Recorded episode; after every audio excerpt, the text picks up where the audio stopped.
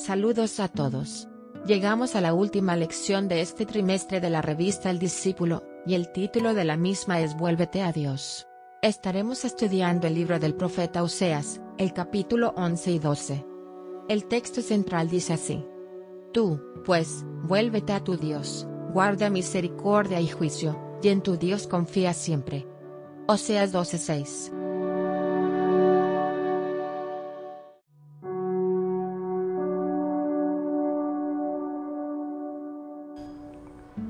Los objetivos de la lección de hoy son los siguientes.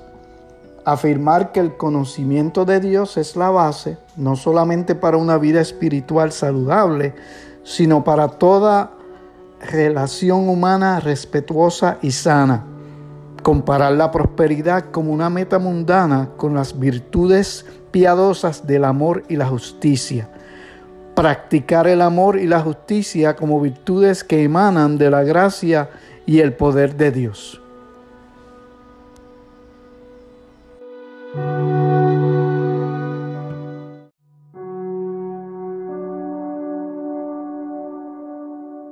La lectura bíblica de hoy se encuentra en Oseas capítulo 11 del 1 al 2, 7 al 10, y capítulo 12 1 al 2, y 6 al 14. Cuando Israel era muchacho, yo lo amé, y de Egipto llamé a mi hijo cuanto más yo los llamaba, tanto más se alejaban de mí. A los Baales sacrificaban, y a los ídolos quemaban incienso. Mi pueblo está aferrado a la rebelión contra mí, aunque me llaman el Altísimo, ninguno absolutamente me quiere enaltecer. ¿Cómo podré abandonarte, Efraín? Te entregaré yo, Israel. ¿Cómo podré hacerte como Ama, o dejarte igual que a Zeboim? Mi corazón se conmueve dentro de mí, se inflama toda mi compasión. No ejecutaré el ardor de mi ira ni volveré a destruir a Efraín, porque Dios soy, no hombre, soy el santo en medio de ti, y no entraré en la ciudad. En pos de Jehová caminarán. Él rugirá como un león, rugirá, y los hijos vendrán temblando desde el occidente. Capítulo 12 Efraín se apacienta de viento, anda tras el viento del este todo el día, multiplica la mentira y la violencia, porque hicieron pacto con los asirios y llevan el aceite a Egipto. Pleito tiene Jehová con Judá para castigar a Jacob conforme a su conducta, le pagará conforme a sus obras tú, pues, vuélvete a tu Dios, guarda misericordia y juicio, y en tu Dios confía siempre. Canaán tiene en su mano pesas falsas, le gusta defraudar. Efraín dijo, ciertamente me he enriquecido, me he labrado una fortuna, nadie hallará iniquidad en mí, ni pecado en todos mis trabajos. Pero yo soy Jehová, tu Dios, desde la tierra de Egipto, aún te haré morar en tiendas, como en los días de la fiesta. He hablado a los profetas, multiplique las profecías y por medio de los profetas hablé en parábolas. ¿Es la iniquidad? Ciertamente vanidad han sido, en Gilgal sacrificaron bueyes, y sus altares son como montones de piedras sobre los surcos del campo.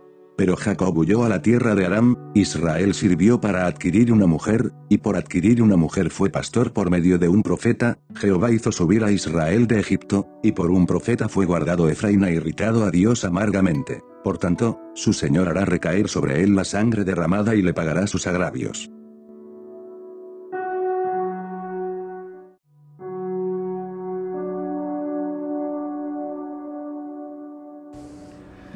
Padre Celestial, te damos gracias en este día por la oportunidad que tú nos das de ver un nuevo día de vida. Gracias por permitirnos estar aquí, Señor, para estudiar tu palabra y poder aprender más acerca de ti. Pedimos la dirección de tu Espíritu Santo que nos guíe, que abra los ojos de nuestro entendimiento para poder aclarar cualquier duda que tengamos, Señor, y para que tú nos instruyas en tu palabra. En el nombre de Jesús pedimos de tu gracia para comprender esta tu palabra, poderla también aplicarla a nuestras vidas. En el nombre de tu Hijo Jesús te lo pedimos. Amén.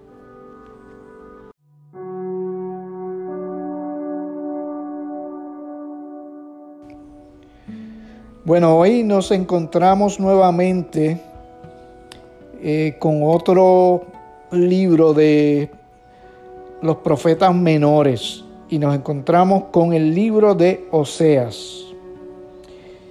El profeta Oseas fue el único de los 16 profetas bíblicos con un libro que lleva su nombre, que procedía o nació en, en esa parte del reino del norte. Se cree que su ministerio se extendió por un espacio de aproximadamente 40 a 60 años. Y sus profetas contemporáneos fueron Amós, Isaías y Miqueas.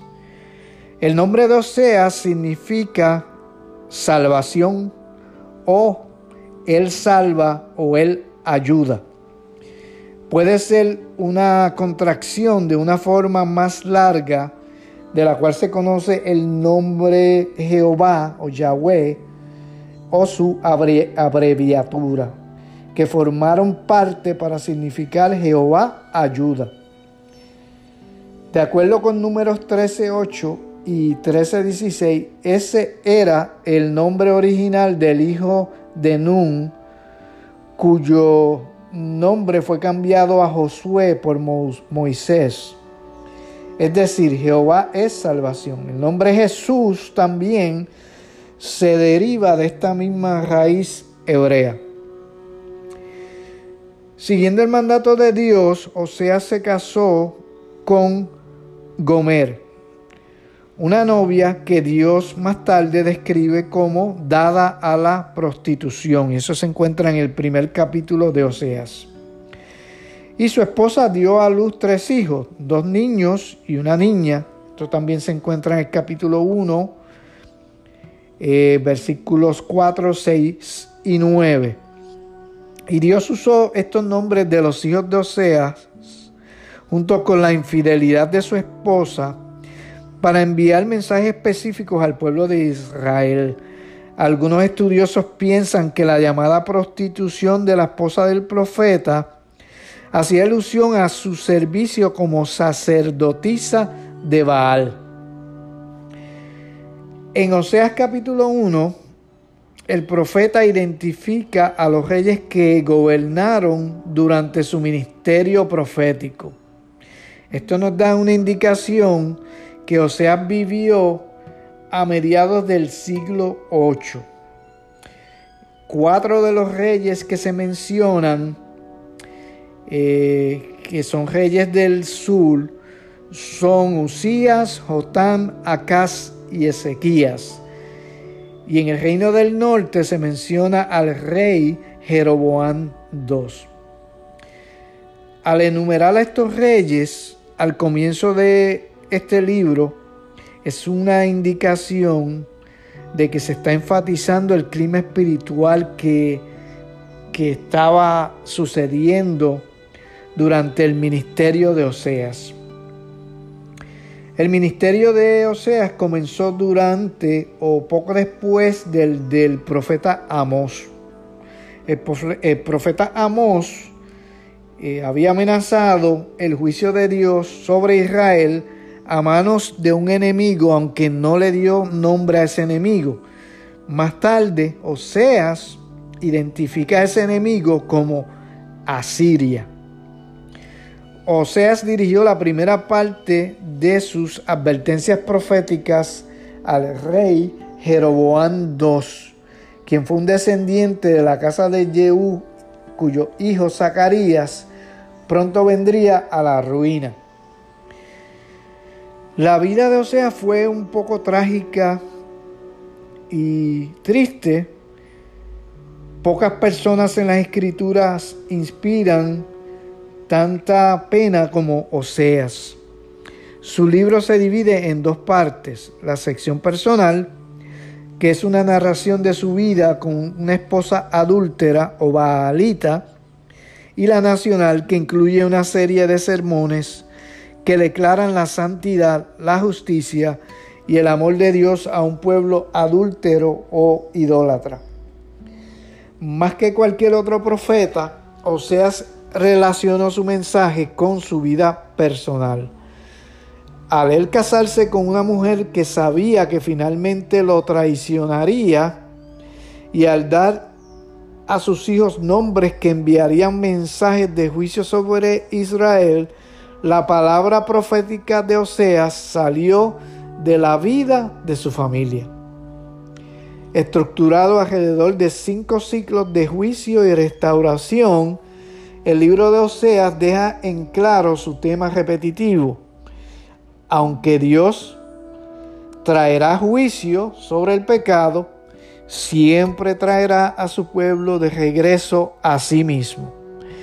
El amor de Dios por Israel, una nación de personas más interesadas en sí misma que en la dirección de Dios para sus vidas, brilla claramente contra la oscuridad de su idolatría e injusticia.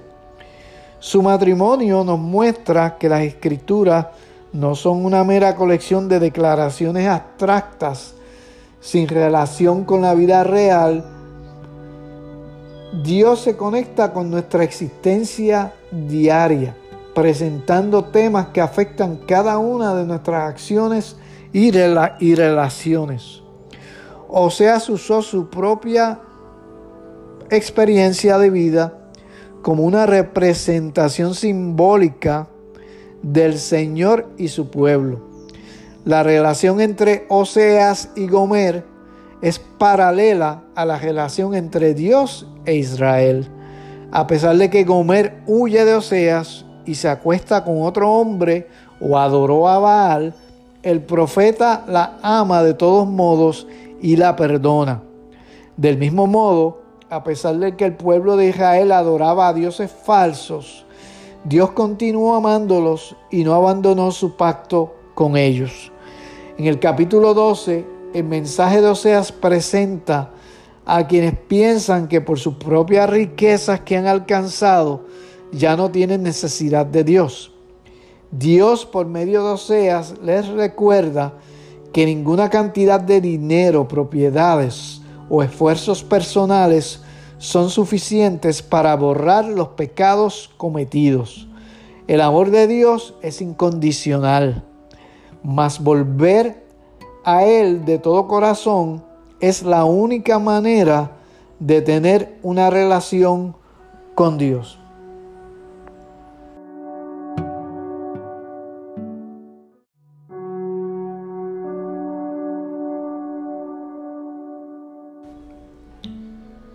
Durante este trimestre hemos estudiado por medio de los profetas antiguos sobre el corazón de Dios.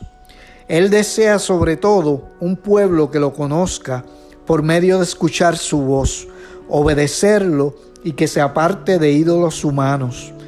Dios busca hombres y mujeres que le sirvan de todo corazón y eso implica extender el perdón humano, divino y la misericordia del Señor a otras personas. El amor de Dios es su regalo más precioso al mundo y se manifestó en su Hijo Jesucristo como el esposo de la iglesia. Señor Jesús, gracias por un amor tan profundo que diste tu vida por nosotros aún viviendo en el pecado. Tu paciencia con nosotros es más de lo que podríamos esperar. Siempre nos recibes con brazos abiertos. Queremos cada día aprender cómo agradarte y abrimos nuestros oídos y nuestros corazones para escuchar tu voz siempre. En el nombre de Jesús. Amén.